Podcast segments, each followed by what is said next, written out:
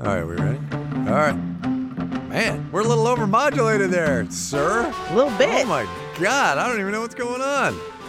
Jay Yikes. Siebold is in the house and taking over. Hey, everybody, I'm Kai Ryssdal. Welcome back to Make Me Smart, where we make today make sense.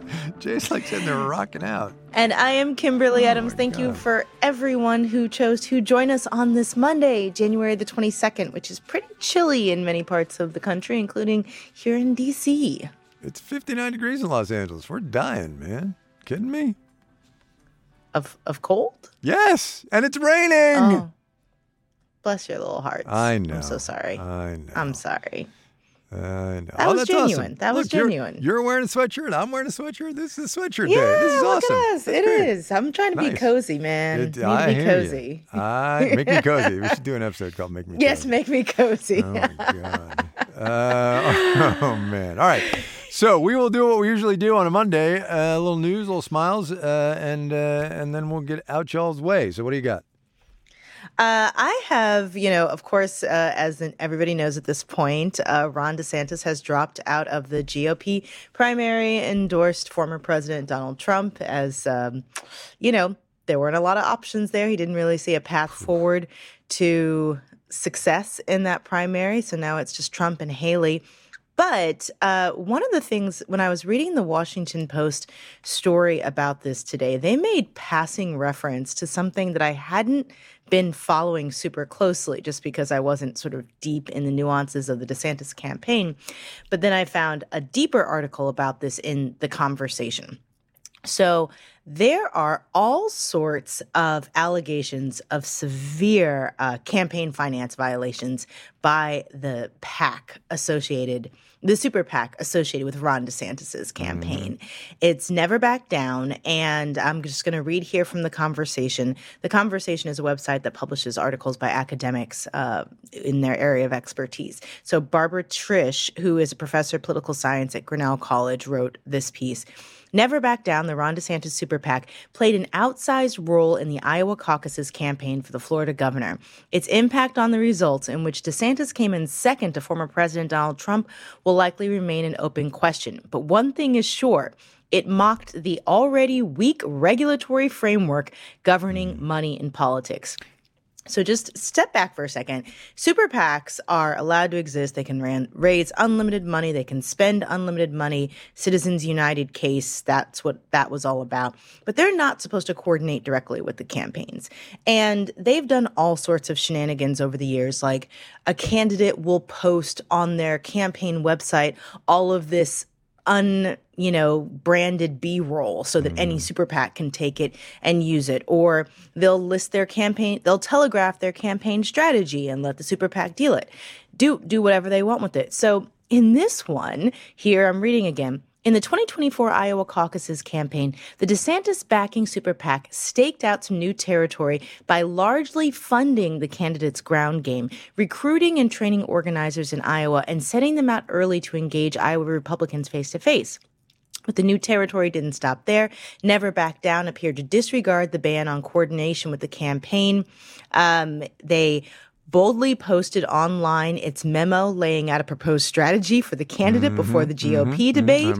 Uh, Never Back Down appears to have helped pay for the candidate's air travel, according to the Washington Post. It recruited donors to contribute directly to the campaign and sponsored candidate events where it picked up the food tab for registered attendees, among many other things. Campaign Legal Center has filed a complaint to the FEC. The FEC has been famously toothless on this issue, but if this is what's happening in the caucuses, right, this early, you can imagine that n- unless the FEC really comes down hard on Never Back Down, which it's unlikely that they will given the FEC, um, we can expect to see even more flagrant violations in the, you know, general election. Ca- campaign finance regulation in our system is a joke. Full stop. Fight me on Absolutely. that. I, I will die on And I that will hill. not. You know, it's I will not. amazing. It's amazing Yeah. and and and, So- appa- and appalling, by the way. Yeah. And so appalling. I would highly recommend folks read this. Uh, it's pretty astonishing, but just worth remembering. This is it's not supposed to work this way. There actually are laws on the book, books, and it's yet another example of laws don't mean much without enforcement mechanisms. Exactly. So. Exactly. Um, so I've got two, uh, neither quick, but both of note. Number one, we all know that Boeing is having all kinds of problems with the uh, 737-9 MAX and also now the 737-900 um, ER because they have that door plug. It's a really big problem for a major manufacturer in this economy, and we've all known that for a while. Bloomberg reports today that Scott Kirby, the CEO of United, has gotten the CEO of uh, um, uh, Boeing on the phone and given him a piece of his mind. Vents frustrations is the very polite way that is being put. and let me just say that when you are a Boeing manufacturer, uh, when you manufacture airplanes and United is pissed off at you, that is not great. That is not great. And it goes back to something that I think I said on this podcast when, when this news first broke. You know, one of my kids said to me, Dad, why can't they all just go to Airbus? And setting aside for a second the production lags and the timelines and the fact that there just aren't enough Airbus workers and factories to make as many planes as we need, look, Boeing's in a jam. And if they decide not to buy any more, if United decides not to buy any more Boeing planes, that's a really big problem. It's a really big problem. And, and let me just say, not just for Boeing, but for this whole economy, right? Boeing has a an ecosystem of suppliers and subcontractors and sub, sub, sub, sub, subcontractors, which is enormous, which I would I would guarantee you rivals the auto industry. And so it's just not great. Not great news at all. For reals. Is the defense side of things enough to cover I, them? I don't. Maybe, maybe. I mean, look, Boeing's a big player in defense, but still, civil Mm-hmm. aviation and those civilian aircraft, right? I, it's a big deal. I don't know. yeah, I it don't know. is. I don't know. Um, Okay. so there's What's the that. next one? My other one is just a cautionary tale, and, news came this afternoon that Dexter King has died. He was the the um, second son and third Youngest. child of, uh, and the youngest child of Dr. Martin Luther King Jr. and Coretta Scott King. And I mention it because he died of complications from prostate cancer, and he was only 62 years old. And Lloyd Austin, the Secretary of Defense, who I believe is 70 years old now, uh, also has been hospitalized, as you know, because we talked about it, for prostate cancer. And number one, if you're a man and you're old enough, you're going to get prostate cancer, so get it checked. But number two, health outcomes for black men in particular with ailments such as these are incredibly bad. And it's incredibly sad that this has happened now to Dexter King and has happened to General Secretary Austin and who knows how many other uh, black American males who aren't getting it checked, don't get it checked for whatever reason. Get it checked. It's it's loud. It's no fun, but get it checked. 62 is too young, man. You kidding me? That's crazy. I mean, similar things with heart disease and Right, the outcomes right. for Black American Right, men in right. particular. My dad died at 59 Did he of a heart attack. Oh, man. Yeah. Yeah, Um. I think my friend's, my best friend's uh, father passed, uh, you know, around that same window, and like it's there are a lot of uh, health healthcare outcomes that skew pretty bad for Black people in general, but Black men in particular. And there's research uh, layering on just sort of like the stress of existing as a Mm-hmm. Black man in America. Adds adds to that as well. So yes, hundred percent on what you said. Get it checked. Now we really need smiles. Yeah, really. Let's do it. okay, what do you got? Okay, so I was down to the wire trying to find a make me smile, and thankfully came across this.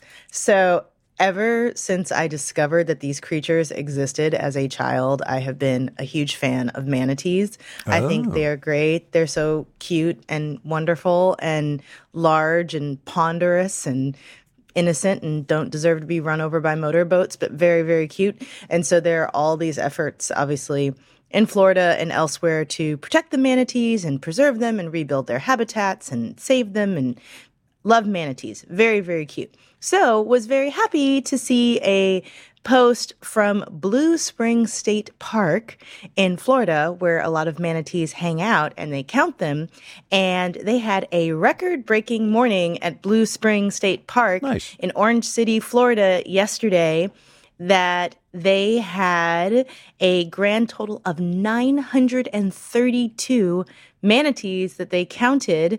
Their previous record on New Year's Day 2024 was 736. Nice. And then they have a photo of all the manatees in a little lagoon hanging out. well not all 932 of them, but a bunch of them hanging out, looking adorbs. So Hmm. that made me smile. That's great. That's awesome. That's yeah. awesome. Yeah. Uh, All right, what's m- yours? Mine is a little, uh, little uh, uh, zeitgeisty. It's a little bit of, uh, you know, political news with a little bit of humor. So, as you mentioned a minute ago, uh, Ron DeSantis is no longer uh, a candidate for president of the United States. He dropped out before the New Hampshire primary, which is, of course, tomorrow, uh, depending on when you're listening to this. And DeSantis made a video, gave a speech in which he quoted Winston Churchill as saying this: "Success is not final. Failure is not fatal. It is the courage to continue that counts." Of course, people check that, and it turns out, according to the International Churchill Society, that Winston Churchill never said that. Now, that's not my make me smile. You could you could get hoisted on the petard of misquoting Churchill or Lincoln or whatever. It just happens. I get it. These things get mm-hmm. passed around, and, and I totally understand. The beautiful part of this one, the the chef's kiss part of this, is that it turns out that that quote again, "Success is not final, failure is not fatal. It is the courage to continue that counts." It's from a Depression era advertisement for Anheuser Busch beer. I come on. Come Additional on, context. man. Go ahead. Come on. You No, I, ahead I, I will not. e- I will not even disparage Anheuser Busch beverages. I will not even do that. It's just it's too delicious. Come on. Well, no, it's it's because DeSantis went after Anheuser Busch Oh, well. along with Oh, did he go after Anheuser Busch as well? He went after Oh Disney for my sure. Did he go after Anheuser Busch? because of the Dylan Mulvaney thing? Oh my God. Oh, I had forgotten that. Oh my lord. Now you have to explain to people what that was. Okay, hold on. I think they mention it in this piece in the Atlantic. Let me just Oh, read what so they funny. what they have. yes, hold of course. It was Bud Light. oh my Um, God. You you right. you one up to my make me Uh, smile. No, more power to you. That's great. Go on. Here it is from the Atlantic. DeSantis critics pointed out that he ordered a state probe of Anheuser-Busch last year. It sounds too strange to be true, but it happened. A white wing rage mob objected to Bud Light's brand deal with Dylan Mulvaney, a transgender social media influencer, and the ensuing boycott dented sales of the beer, weighing heavily weighing on the parent company's stock. Amid this aus- outburst of transphobia, DeSantis told his government to investigate whether Bud had breached legal duties owed to Oh my its God. shareholders. That is, read the damn article, guy. That is so much more perfect than I had even imagined it could be. oh my lord, I love that. Oh, that, that's Mm. that that's uh, okay then. well, Let's go. Let's just go out on that little just bit of yes. mwah, perfectness. Mwah. All right, that is it for us today. Join us tomorrow for our weekly deep dive, which will be probably a little less petty. Uh, this week, we are talking about the economics of the nursing home industry. It's a very serious thing, uh, and the role of private equity in particular. And this is something that many of us are going to need to deal with, either for ourselves or for our loved ones. So definitely stay tuned. Till then, though, keep the comments and the questions coming. You can leave us a message at 508 UB Smart or email me at makemesmart at marketplace.org. That gets to us. Make Me Smart is produced by Port Courtney Bergsieker. Jeez. Uh, today's program was engineered by Jay Siebold. Ellen Rolfes writes our news te- newsletter. I can't talk today. Jeez. Our intern is Thalia Menchaca. Marissa Cabrera is our senior producer. Bridget Bodner is the director of podcast. Francesca Levy is the executive director of Digital. At least you can talk today. Well, slowly and in very short bursts. We all want to be our best selves, but it can be an expensive journey.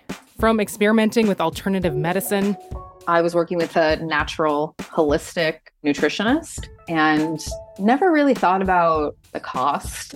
to splurging on fast fashion. I'm spending like all my tips. I was definitely spending like $200 a week. I'm Reema Khrais, host of Marketplace's This Is Uncomfortable. This season, we explore the cost of self care and the real motivations behind our spending choices. Listen to This Is Uncomfortable wherever you get your podcasts.